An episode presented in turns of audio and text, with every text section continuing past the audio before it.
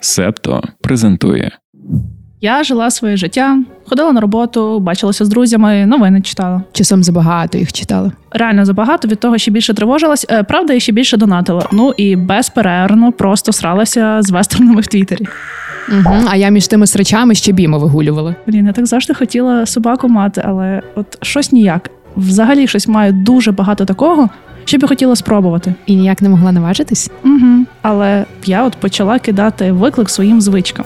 І перестала відкладати життя на потім. Уля Вінтонік та Соня Медвідь кидають виклик звичним рутинам та перетворюють життя на суцільний експеримент.